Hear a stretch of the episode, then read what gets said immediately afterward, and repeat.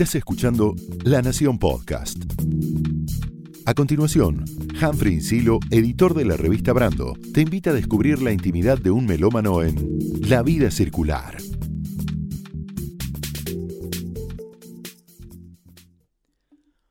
Hoy sentí el latido de un pajarito muriendo, un golpe en mi ventana, lo dejo sin el aliento, lo acurruca entre mis manos, lo apoyé contra mi pecho, le regalé mis latidos para traerlo de nuevo.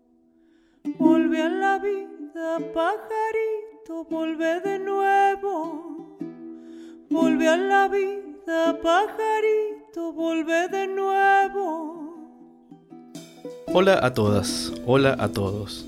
Mi nombre es Humphrey Insilo y en este episodio se sube a la vida circular Carolina Pelleriti, una cantora de fina estampa. Sentí sus ojos cerrarse y su alma al descubierto.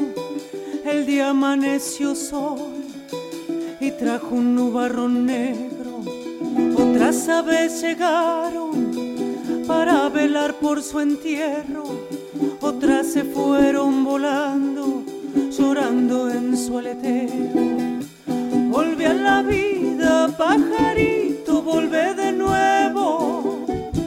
Volve a la vida, pajarito, volve de nuevo. Bueno, Carolina, bienvenida. Un gusto tenerte aquí en La Vida Circular. Hmm. Gracias, Humphrey. Y la elección de, de, esta canción que veníamos eh, escuchando, que se llama Aleteo, eh, no es casual.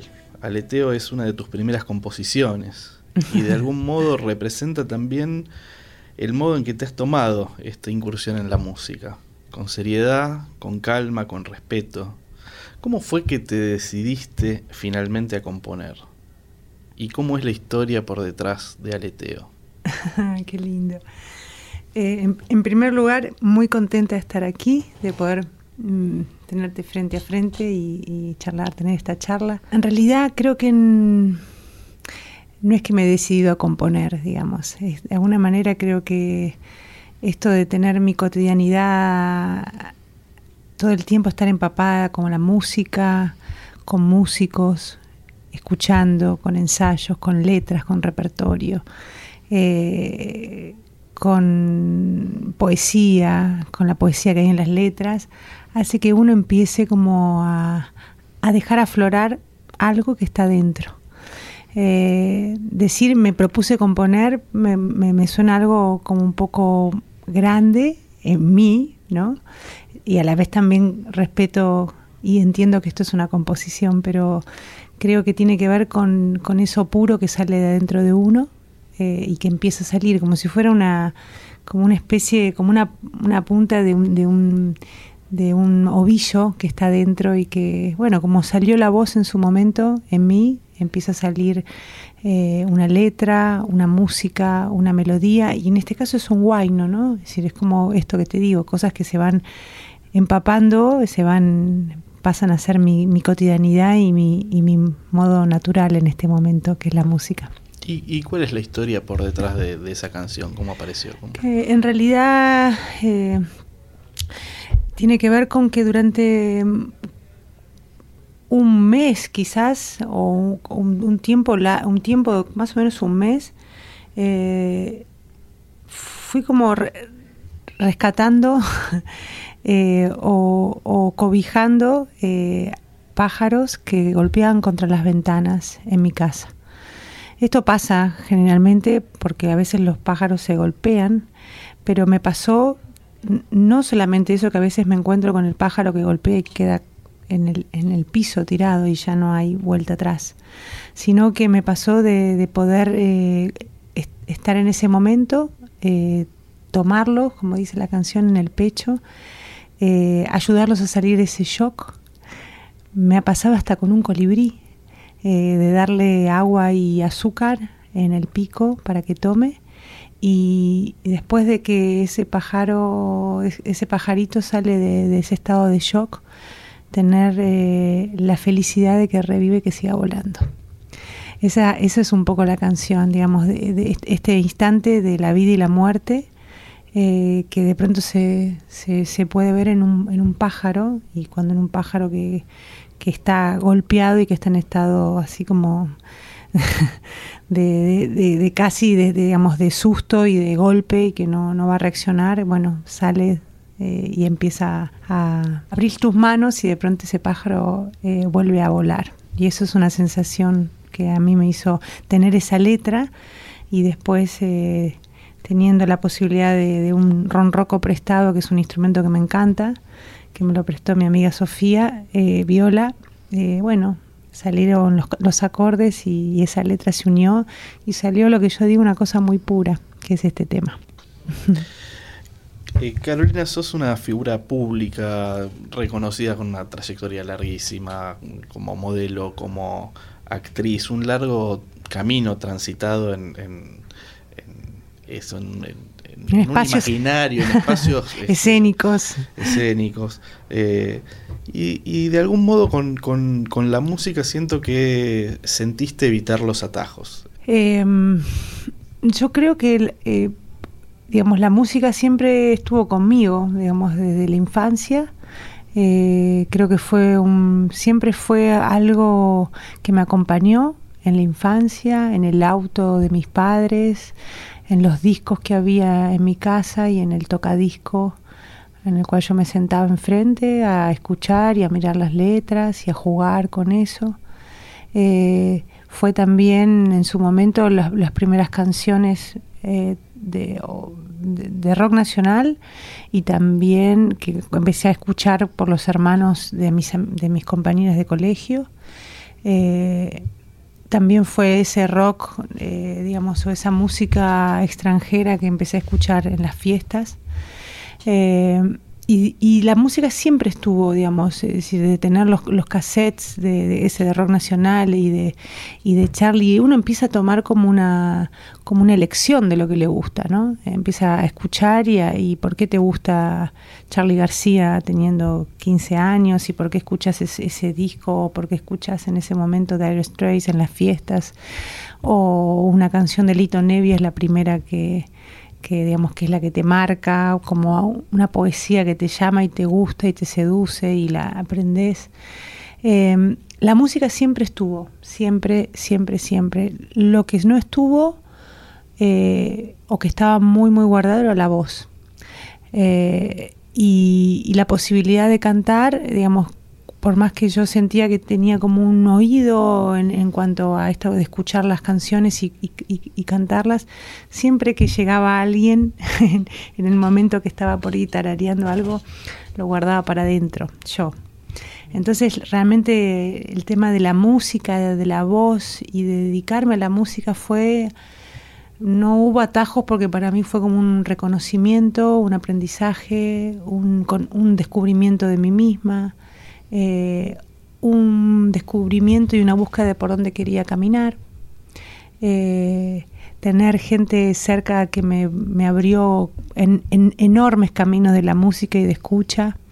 Eh, y bueno, y después seguir el camino, digamos, en un momento se empezaron a juntar, digamos, pero esto fue hace pocos años, no fue hace tanto, hace como 11 años, esto de la pregunta de, que si en algún momento me animaba a cantar, que me gustaría cantar.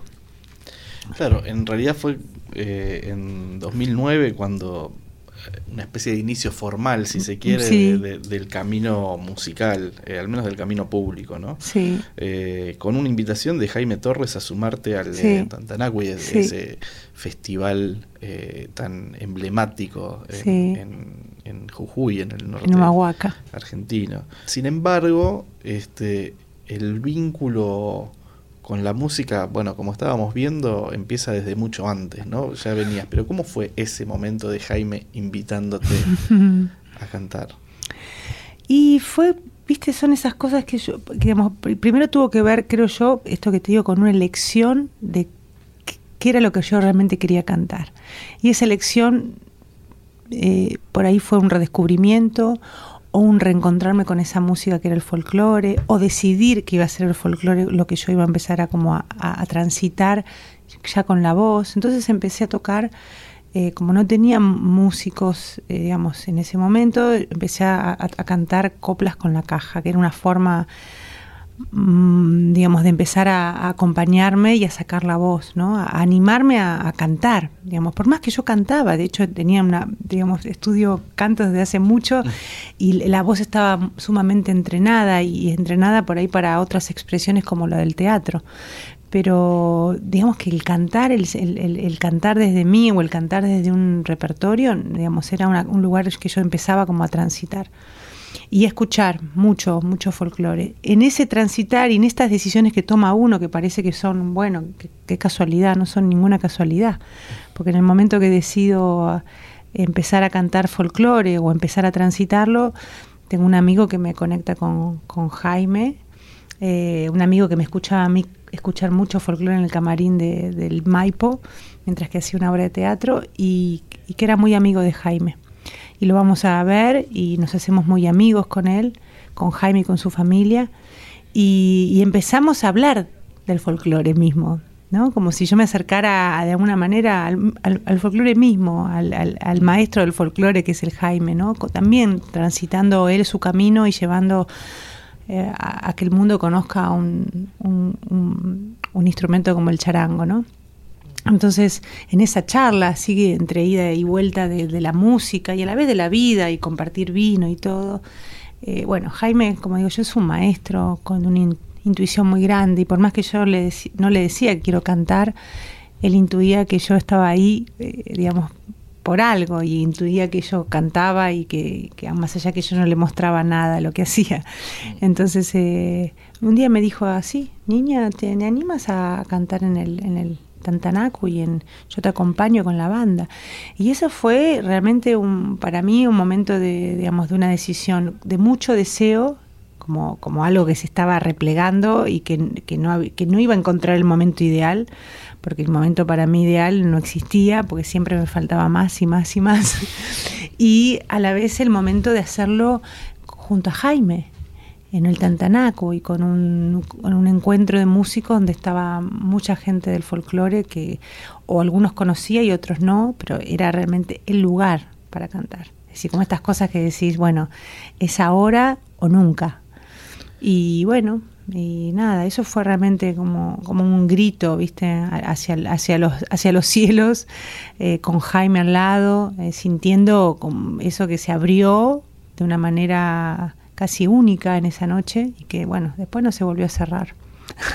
De algún modo, eh, eh, estas charlas que contabas, digamos, eh, me obligan a pensar quizás en el, en el folclore como una rama más de la, de la filosofía, ¿no? Como el folclore no solamente como un ritmo musical, claro. sino como una concepción, un modo de ver y entender el mundo. Sí, y de ver la vida y de entenderlo y de transitarlo. Jaime es eso, digamos. Jaime es una persona que transita desde, desde, desde lo que escucha, desde, desde las amistades, desde la gente que lo rodea, son gente que, digamos, que son artistas, personas que tienen una manera de pensar y de ver las cosas que también fue algo interesante para, así nos conocimos, así empezamos a charlar y tomar vino y compartir, eh, digamos, y, y, formar parte, digamos, de, esa familia Torres, digamos, eh, compartiendo un poco la vida, no, no, hola, soy eh, cantante y quiero cantar, no, eso estaba, digamos, en otro lado, ¿no? Pero bueno, así sucedió y, fue realmente, para mí fue un gran abrazo, porque bueno, digamos, también desde de, él darme ese lugar a mí, viniendo, digamos, de, de, otro lugar. Igual yo no vengo de otro lugar, venimos todos del mismo lugar. Eh, y somos personas y, digamos y almas que estamos buscando un, o transitando un camino y cuando las almas se encuentran en el caso mío y de Jaime fue como decir bueno dale yo en este momento te, te ayudo a abrir algo que está ahí eh, eso fue para mí el encuentro con Jaime, digamos. Eh. Una experiencia definitivamente trascendental, como me imagino que también habrá sido una experiencia trascendental haber visto en vivo de muy chica a Mercedes Sosa. Sí, claro. ¿Qué recuerdos tenés de la negra en el escenario? Eh, me acuerdo que mi mamá me llevaba, yo tendría, no sé, nueve, diez años. me acuerdo que la gente lloraba de emoción. Yo no sabía si era emoción o qué, pero la gente lloraba, la gente se subía a las sillas y, movía lo que tenía en la mano. Eh, y yo miraba todo eso y a la vez también a mí me conmovía mucho el, canto de ella.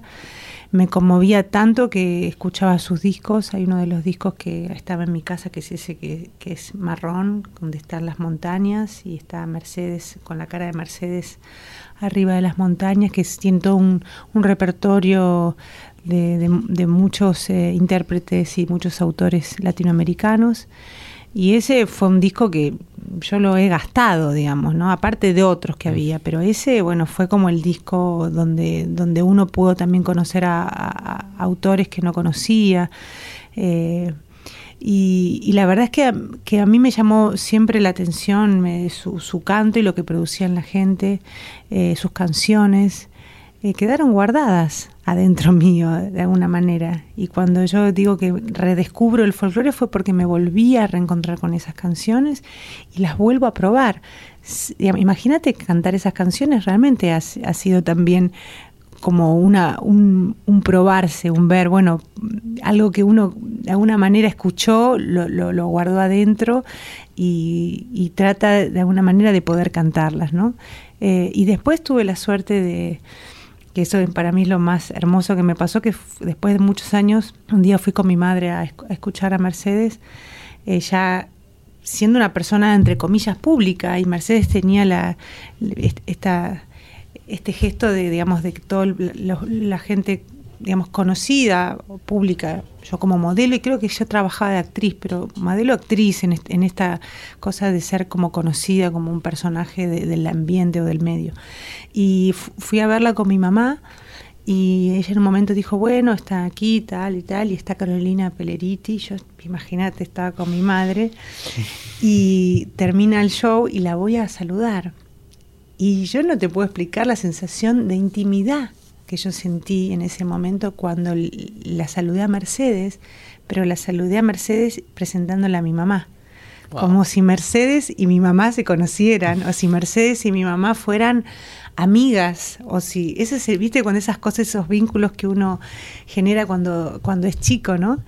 Eh, para mí ese fue el encuentro, eh, digamos, también de, llevarla a mi madre y que la pudiera conocer a Mercedes y, que a la vez hubiera ese, ese vínculo de intimidad, digamos, de, eso fue un... Y después también volví a tener otra, otra charla con ella en un concierto y bueno, no, no, no, no tuve la posibilidad de contarle que cantaba, que, o, que me escuchara cantar folclore o, me escuchara cantar alguno de sus temas, pero creo que la última vez que yo la vi le dije que a mí me gustaba mucho el folclore, pero también siempre con un respeto y con una timidez absoluta, como esta que te digo de, decirle a Jaime, me gusta el folclore, pero bueno, de ahí a decirle yo quiero cantar folclore, bueno, tuve que hacerlo, digamos, más que decirlo. Valoro mucho eh, el haber tenido la, digamos, esta cosa de ser consecuente con, con haber estudiado tantos años eh, y haber trabajado la voz,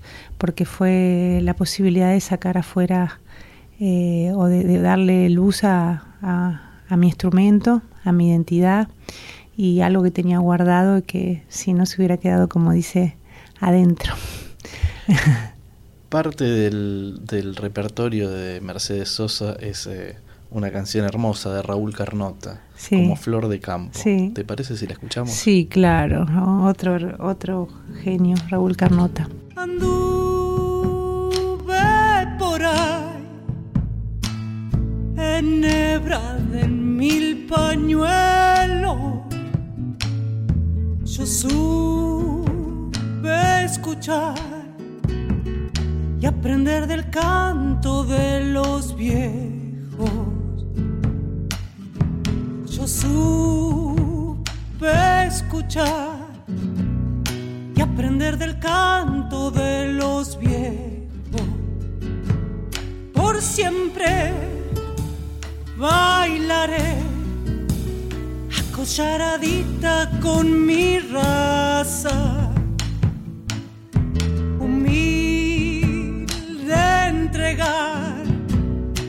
en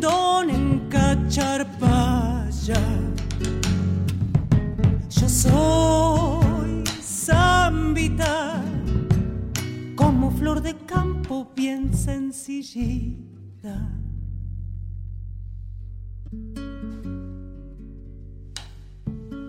Eh, esencialmente sos una intérprete. Sí. ¿Qué es lo que tiene que tener una canción para que te enamore y para que la sumes a tu repertorio? Hay una sensación como un poco de enamoramiento de una canción, ¿no? Cuando uno la escucha. Tiene que ver por ahí con una letra, eh, con, la, con, la, posibilidad de sentirla que la podés cantar y podés atravesarla, por ahí algo de, empatía o de, sentirte que, te toca lugares propios y la podés eh, interpretar. Tiene que ver con esa melodía, con, esa, con eso que vos escuchás, esa música que te llama, eh, que, te va a dar ganas de, también de transitarla y de, o ya sea un ritmo, por el ritmo en sí, o bueno, por la melodía, la armonía que tiene esa canción, digamos, no sé, digamos. Hay, un, hay, un, hay una cosa de enamoramiento que uno después la, la escucha, la escucha, la lee, la, la, trata de empezar a cantar y después, mm, bueno, lo que sigue es compartirla con el músico que te acompaña y, bueno, empezar a, probarla a ver si, si sucede. Ha cambiado mucho eso en mí porque antes me costaba mucho más aprenderme un tema. Me costaba no así enamorarme de los temas. Creo que eso es una cosa como algo bastante, digamos, que te sucede o no te sucede, ¿no? Pero el, tema de, de aprender eh, me pasa quizás cada vez un poco más rápido, eh, como de incorporar eso, ¿no? Digamos, de que eh, igual, nada, tiene su trabajo el, incorporar un tema y el poder cantarlo y el poder aprenderlo. Yo creo que después lo tenés que cantar en vivo varias veces, muchas veces, para que ese tema realmente lo puedas transitar. Más allá de la elección de decir, bueno, este tema lo quiero hacer, como una cosa tipo, bueno, quiero hacer, lo quiero apropiar, lo quiero pasar con mucho respeto eh, por mí, digamos, también eh, me parece que tiene que pasar un tiempo como para que, para que ese tema lo puedas transitar eh, con libertad y con y más allá de ese primer enamoramiento. ¿Y, cómo ha sido el trabajo? Digamos que de algún modo supongo que es como un work in progress constante, ¿no? Pero encontrar tu propia voz. Y, con eso me refiero, digamos, a todo un trabajo técnico del ejercicio de de la voz literal, mm. pero también de, desarrollar un perfil artístico, ¿no?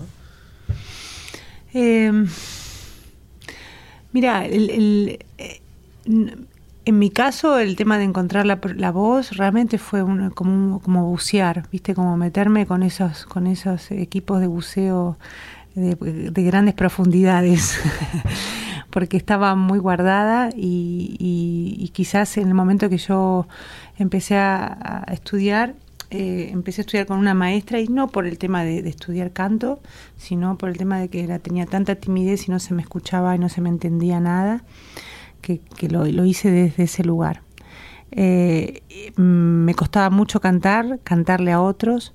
Eh, tuve mm, maestros que me fueron como sacándome de ese lugar, ese lugar que tenía que ver con el temblor, con temblar, con tener miedo, con poder expresar eh, y poder expresar el sentimiento, que realmente es una algo, creo que, digamos, si hay algo que yo en este momento siento, tiene que ver con eso, con expresar el sentimiento que te produce una letra, un repertorio, ya sea el, sentimiento, pueden ser varios, ¿no?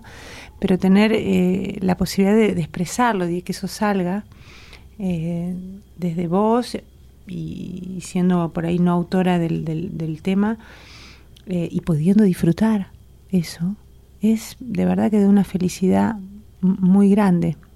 Eh, y, han sido muchos, muchos, muchos años, pero ni siquiera se, se, traduce en años, se traduce en, en, esto, en, en, empezar a correr esos, esos velos, esas, esas cosas que estaba, que bueno, que, que, eran como obstáculos a, poder eh, sacar esa voz. En un momento eh, empecé hasta a estudiar eh, técnica de bel canto y técnica lírica, y ahí me di cuenta que había como una voz y un caudal grande, pero también cuando vos tenés una voz hay que eh, encontrarle el cauce para que esa voz salga, ¿no? Y esa, para que esa voz salga también tiene que haber como una, una, necesidad, unas ganas, una fuerza para que salga para afuera, ¿viste? Como que, bueno, que a veces ni el miedo ni la, timidez ayuda a que salga. Entonces es todo un, trabajo, te diría, muy personal. Eh, para mí todavía, si te tengo que ser sincera, la voz todavía está en proceso, digamos, de, digamos, de, de seguir saliendo. Yo cada día que tengo un maestro ahora que se llama Sergio Tulián, que todo el tiempo sigo aprendiendo de él eh, y sigo aprendiendo, digamos, también del aparato laringio y de cómo la voz, eh, poder, digamos, antes también el cuerpo y cómo uno estaba también impedía que la voz eh, saliera, ¿no? la voz, digamos, el cuerpo hasta en el vivo, ¿no? Esta cosa de la tensión. Hoy, viste, es casi te digo, no, intervenir, dejar que sea, dejar que salga. Y eso, bueno, han sido, vuelvo a repetir, no es un, no es un tema de tiempo, es un tema de, digamos, de proceso, de, digamos, de, y, creo que el proceso es, es, es, eh, realmente a mí me da mucha felicidad. Me, produce mucha felicidad hoy estar hablando de, mi voz o estar hablando de lo que significa un instrumento tan tan misterioso también como, como la voz, ¿viste? La voz humana, la voz cantada, es una huella eh, vocal, ¿no? Eh, única, que, que, bueno, que nos, que tiene que ver con nuestra identidad, y para que salga eso también, nuestra identidad hacia afuera, es todo un proceso. Así que yo todavía me sigo como eh, sorprendiendo eh, sintiendo que es muy misteriosa, sigo estudiando eh, y para, para poder no forzarla o no pedirle de más, digamos, como con mucho respeto a, mi laringe y, eh, y, sabiendo que, que, hoy, por, hoy por hoy teniendo más facilidad a, esto, a cantar y a, que no me cueste tanto y a ser feliz y eso también tengo que tener o tener esa conciencia, ese respeto por, por, por el instrumento.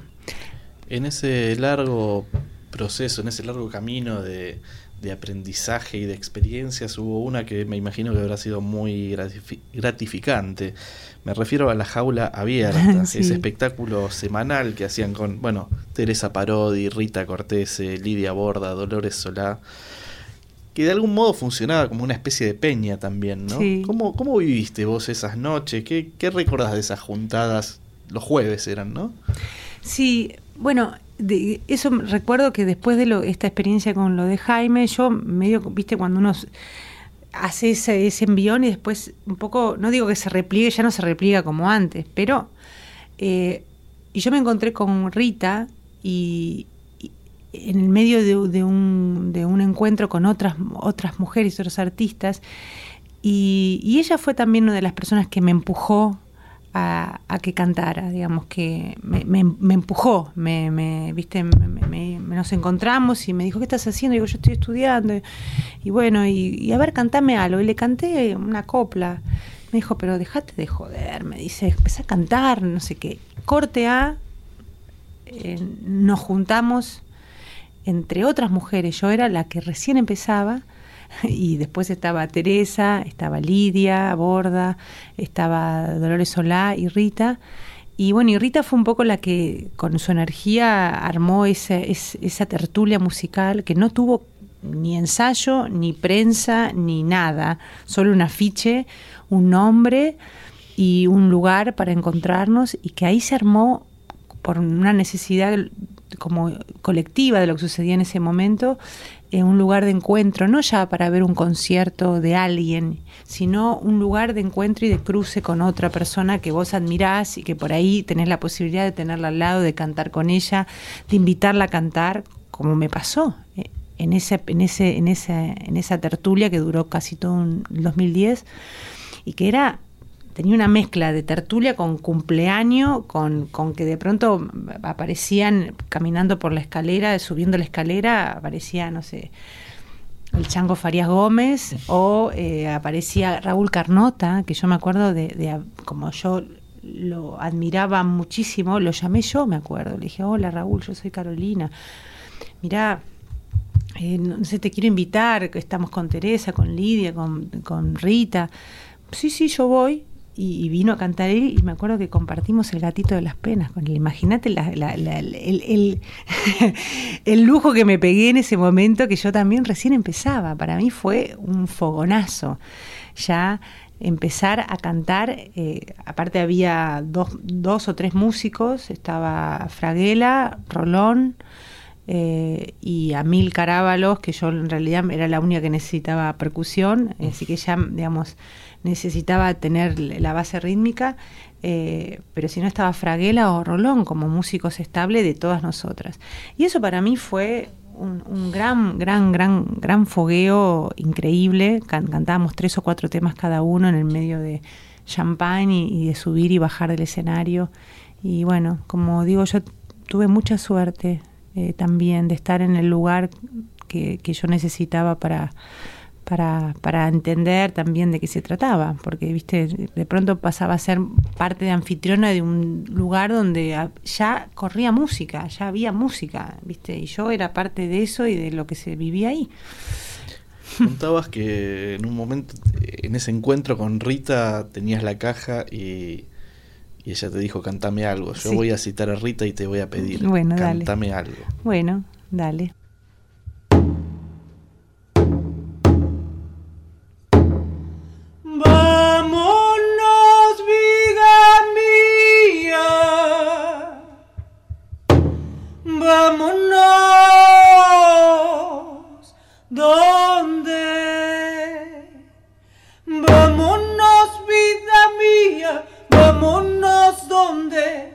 Vámonos vida mía, vámonos donde. Cuando la luna nace y el sol se pone, cuando la luna nace y el sol se pone. Vamos vida mía, que el cielo se cae no hay lugar que guarde todo nuestro amor. Ánimo te pido y andando me voy, donde habrá cobijo, anidar los dos. Vámonos, vida mía, vámonos donde, vámonos, vida mía, vámonos donde. Llora, llora, corazón, llora que tiene razón. Vámonos, vida mía, vámonos donde. Vámonos, vida mía, vámonos donde. Llora, llora, corazón, llora bailando la resbalosa. Vamos, vida mía, vámonos donde. Vámonos, vida.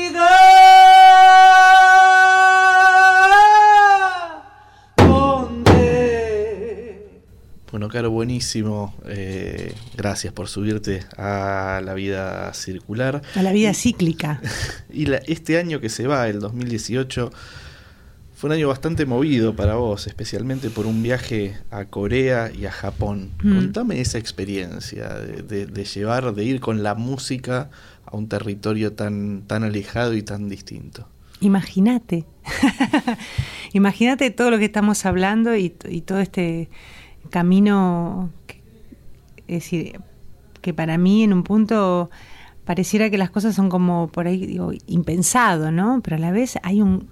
Todo, todo lo que estamos hablando tiene que ver con un gran deseo, ¿no? Con que ese deseo a veces es inconsciente y a veces es muy consciente. Cuando yo fui a Japón, eh, eh, me enamoré de Japón y dije, qué hermoso eh, venir a cantar acá, ¿no? Tener el privilegio de que ellos te escuchen y que ellos te escuchen no por lo que uno hace, sino porque realmente ellos sean el público que te va a escuchar, ¿no? Por, por cómo son, por la por, no, por lo que son los japoneses en, en, cuanto a la música, en cuanto a, lo que les gusta. Hay un circuito aparte de, digamos, de una cantidad de músicos eh, argentinos que van y que ya tienen su circuito de digamos, de gira. Bueno, se ve que pedí fuerte, ¿no? Cuando estuve allá. Eh, y, y a la vez también hubo la posibilidad de, a través de una feria de música aquí en Buenos Aires, de, que con una agrupación de guitarra y percusión y, voz, me presenté y en ese, sin, digamos, sabiendo que iba a haber un showcase, pero la verdad que presentándome con la cosa lo, más pura, así como folclórico, bueno, ahí me, vio Lee, que es un, promotor de Seúl, del, del, Seúl Music Week, y eso generó una invitación, y en ese mismo BAFIM me encuentro con un productor de japonés que tenía un cartel que decía Japón, entonces yo lo veo y le digo, hola, eh, yo quiero ir a Japón. entonces me dijo, bueno, me dice, pero yo soy del Fuji Rock, él se llama Yogo Komiyama. Y entonces yo, yo soy, yo soy de, de, digamos, de rock. Bueno, pero yo quiero ir a Japón. Entonces, eh, ese deseo, eso ponerlo en, en, palabra, dijo, bueno, me dice yo, cuando yo te, te, te presento a algún productor que, que, que tenga que ver con tu música, él igual me había visto en este showcase. Bueno, corte A, que la, digamos, la invitación al Seúl se hizo concreta entre todo el circuito de festivales y, con la posibilidad de ir hasta allá. Entonces me, escribe este productor de Japón y me invita a, cruzarme a, a, Tokio a cantar, a hacer tres presentaciones. Y la verdad que fue muy trabajoso en el sentido de que fue casi como realmente una movida hacerlo pero en el momento que me subí al avión fue alucinante poder estar en, en, viaje, poder estar en Seúl, cantar en Seúl, cruzarme con una cantidad de músicos que estaban ahí en ese showcase y después ir a Tokio, bajar en Tokio, ir caminando por el metro de Tokio con mi caja y, y, cantar, tener el público que te está esperando. Así que yo, digamos, para mí fue felicidad, felicidad, felicidad, pero multiplicada por, por esto que te digo, porque tienen una escucha impresionante, porque valoran de verdad la música de raíz, aunque por ahí no se entienda desde el lugar, las letras, digo, pero sí les llega todo y entienden todo y tienen un respeto y una admiración que, bueno, que, ser un poco en ese momento la, representante de, nuestra música ya es, es un gran lujo para mí. Es decir, algo que, que, bueno, como digo yo, las cosas no son casualidades, se desean y, hay algo que se construye dentro de uno que, hace el puente. Más allá de, tu proyecto solista, de estos viajes a, Corea y a Japón, eh, bueno, hubo una serie de shows también muy lindos en, en Velvet este año en, Buenos Aires. También estuviste colaborando mucho con, otros artistas. Es habitual, por ejemplo, que te subes los martes a, este, a improvisar con La Grande, el grupo de, de Santiago Vázquez. ¿Qué, es para vos lo más atractivo de, cantar ahí? De, eh, hay algo, hay algo que te, que te, contaba un poco de estos viajes que también me dio como, una, como un movimiento y una sensación de libertad es, es, muy distinto a veces por ahí cantar acá en Buenos Aires y cantar en otro lugar, ¿no? Uno lleva como, hay, hay otra forma quizás, digamos, suelta un montón de cosas y abre otros, otras cosas dentro de uno para poder cantar en otros lugares, ¿no? Por ahí el, corazón, sin duda. Entonces, eh, para mí, las veces que he empezado a ir por, una invitación o, a, la grande, en principio fui a acompañar a, un amigo y, y me daba mucho timidez, mucha cosa, subirme a improvisar con la voz. Bueno, pero empecé a ir y, te diría tomarlo como un ejercicio y ahora realmente eh, me paro al lado del, escenario y si me preguntan, ¿hoy subís? Yo digo que sí. Eh, y como perro con cola que se mueve porque hay algo de, ese de esa de ese, de esa de ese de ese laboratorio, digamos que en realidad son todos unos músicos tremendos, Santi es, para mí me encanta lo que hace y cómo lo hace, eh, realmente, nada, son de verdad grandes músicos, pero subirse ahí a improvisar y a que el instrumento sea la voz y a, y a, y ser parte de esos instrumentos es un gran aprendizaje, yo lo vivo así, digamos, y a la vez, si veo desde el primer momento que fui hasta ahora, eh, bueno, tiene que ver con la libertad. Tiene que ver con la libertad de cruzarse, con la libertad de no saber, pero de poner a disposición la voz y el instrumento para, para, para hacer música.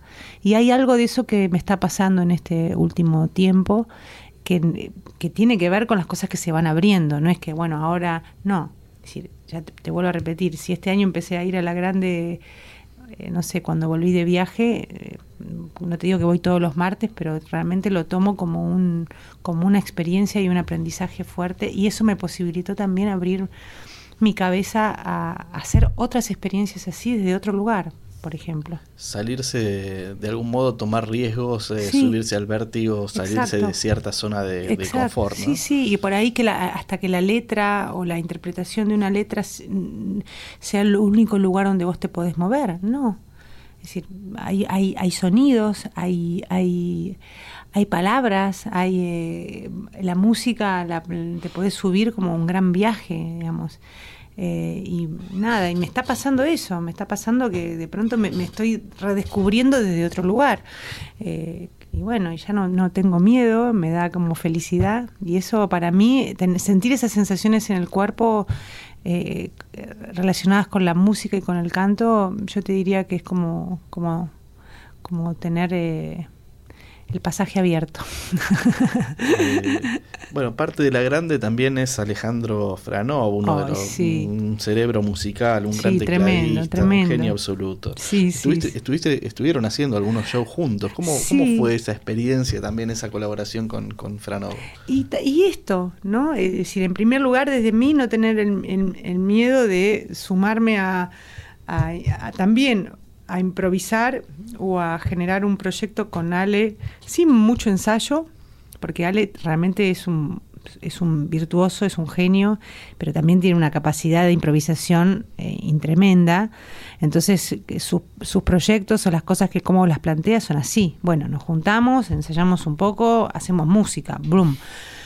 ¿Viste? Eh, y, y, este año ha sido parte un poco de eso, ¿viste? De esa, de esa, de esa forma, que yo por ahí decía, no, Ale, ensayemos más, no sé qué, y bueno, no, y, no por eso, te estoy hablando en el caso de Ale Franov, no estoy diciendo que a mí me encanta ensayar y me encanta tener un, todo un, un proceso anterior, ¿viste? Pero también estoy aprendiendo a que las cosas suceden. Eh, digamos, esto cuando los músicos se juntan y se ponen a tocar, se ponen a tocar. Y esto era lo que yo tenía que aprender también, ¿no? Como de no tener miedo, porque también hay músicos que te están sosteniendo desde lo musical a que vos tengas ese colchón para, para subirte. Claro, bueno, Así que, construir el oficio, de algún modo. Así es. Y entonces, bueno, eso, eso es un poco la, la, experiencia de, digamos, de las cosas que se me fueron eh, sumando, ¿viste? No sé, también de no tener, no tener miedo es algo, es una sensación interesante. Eh, por lo menos, eh, digamos, el miedo y la timidez han sido obstáculos para mí, pero bueno, también han sido, me han pedido eh, trabajo, me han pedido perseverancia, me han pedido confianza eh, y cosas que tuve que, que generar para poder hacerlo. Hace algunas semanas también compartimos una experiencia mm. increíble, El Despertar, ese concierto de Gustavo Santaolalla en Huacalera, donde participaste tocando, bueno, cuentos tibetanos. También en ese viaje, en, ese viaje que fue más que viaje, una experiencia, diría yo, colaboraste y te lo agradezco a vos que tuviste mucho que ver, Humphrey, porque si no, no hubiera, digamos, más allá que hubiera por ahí, me hubiera invitado, digamos, tuviste mucho que ver en que estuviera allá. Colaboraste, digo, también con el gaitero y flautista Carlos Núñez, con el maestro Gerardo Bardelín, y luego cantaste en el cierre del festival, justo ahí en Jujuy, ahí donde empezó todo. La energía en la vida y en la música es muy importante y me imagino... Y es circular también. Y, es, y, también tiene que ver con una espiral ascendente. digo, volver a esa provincia de paisajes mágicos tiene que haber sido también bastante significativo y movilizador. Sí, de, de, hecho el viaje un poco, creo que cuando hablamos yo te dije, eh, por varias razones quería, primero porque era maravilloso estar eh, cerca de, Gustavo y de lo que iba a transitar en ese, en ese concierto del despertar a las 5 de la mañana, ahí 5 y 20 en, el despertar en Guacalera, haciendo música con su invitación a, a hacer los cuencos, que también esa invitación fue ahí. Yo nunca toqué cuencos tibetanos, cuencos de cuarzo y la verdad que fue como una experiencia presente y de vibración muy, muy fuerte. eh, y, estos encuentros y estos cruces que hubo. Pero estos cruces también, eh, y este volver a este lugar, a Jujuy, eh, también fui, ¿cómo te diría? También fui por Jaime y por mi encuentro con Jaime en, ese momento, hace ya 11 años. me fui a encontrar con ese lugar, fui a cantarle a los cerros, eh, me acuerdo que me encontré con un cóndor en el momento que estaba cantando. Tenía que ver con un encuentro mío, como vos decís, en ese lugar, un encuentro con la música desde otro lugar también, con esta cosa de, ya no, de, la primera vez, sino ya de haber pasado algo cíclico y, seguir construyéndome, seguir aprendiendo, seguir encontrándome con gente a la cual yo admiro profundamente eh, y, seguir haciendo encuentros. Esto de haberme conocido con Carlos Núñez, volver a reencontrarme con Gardelín después de casi 20 años, donde en un momento yo intentaba aprender a tocar piano y él era mi maestro de piano. Eh, y, en en ese encuentro fue, eh, digamos, volver a, a, tocar con él y con, y con, con Carlos Núñez un, ensayo para ver si hacíamos algo en, el escenario ahí de, del festival. Al final eso no se pudo, eh, pero yo tenía que cantar. Yo, yo había ido para cantar de alguna manera. Y, la verdad es que, bueno, canté la última noche la misma canción que canté con Jaime eh, esa vez, eh, esta vez ya desde otro lugar y a la vez del mismo, abriendo la garganta eh, y abriendo la laringe muy fuerte y cantándosela a los cerros nuevamente. iniciático nuevamente, eh, emocionante, eh, ya, ya una decisión, no, no me empuja algo y si no, si no, sí, sí, sí, tengo que, tengo que cantar y tengo que hacerlo, digamos, es, es, mi, es mi decisión, eh, no es algo que, que es por casualidad. Y todo eso significó el viaje, un gran aprendizaje, estar rodeada de, músicos y estar transitando los ensayos que, que, fue con la banda de Gustavo, con todos los músicos de la banda, que fue alucinante. Estaban los Escalandrún, Elena, es decir, todo, bueno, todo Paquito de Rivera, vos, es decir, toda la gente que había en ese, en ese hotel. Eh, realmente, bueno, fue como un, workshop para mí, como un, aprendizaje, ¿no? Eh, y también la decisión de, querer estar ahí, conscientemente, ya no tímidamente, eh, con mucho respeto siempre, pero como, como bueno, ocupando el, lugar que tiene que ver con, con, esto de, entregar la voz y de entregar el canto. Y fue muy loco porque porque eh, fue el último día fue un gran concierto, viste, abierto, con orquestas de 400 chicos arriba del escenario y, directores de música y los cerros y los mapping en el cerro y fue como algo realmente impresionante todo ese todo este festival. Pero bueno, salí con la caja y con la voz y fue una experiencia muy, muy personal y muy emocional para mí y muy importante. Así que gracias. No, gracias a vos, Caro, por haber venido a, este episodio, por haber participado de este episodio de La Vida Circular. Un gustazo tenerte aquí. Gracias, Humphrey. Muchas gracias por ser mi amigo. Volví a conciliar el sueño después de pasado un rato, pero otra vez tu retrato lo vi con mayor empeño. Soñé que era tu dueño y que vos me acariciabas, que muchos besos me dabas, llenos de inmenso cariño. Y que otra vez cual un niño llorando me despertaba.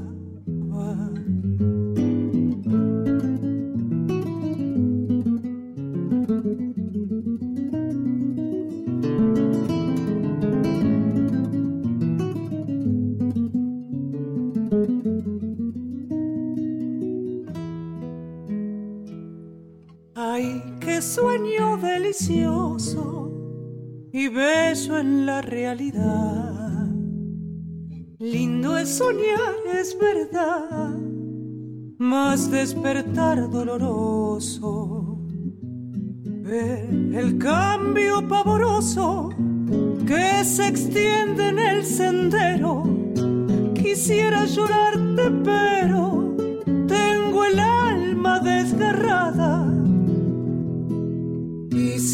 soñar mi amada, que junto a tu lado muero.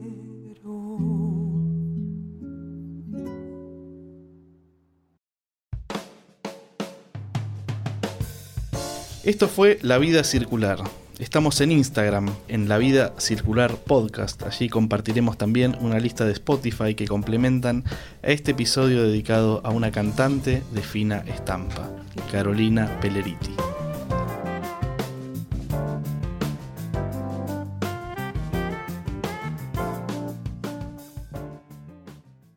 Esto fue La Vida Circular, un podcast exclusivo de La Nación. Escucha todos los programas de La Nación Podcast en www.lanacion.com.ar. Suscríbete para no perderte ningún episodio. Estamos en Spotify, Apple Podcast, Google Podcast y en tu reproductor de podcast favorito. Seguí escuchando La Nación Podcast.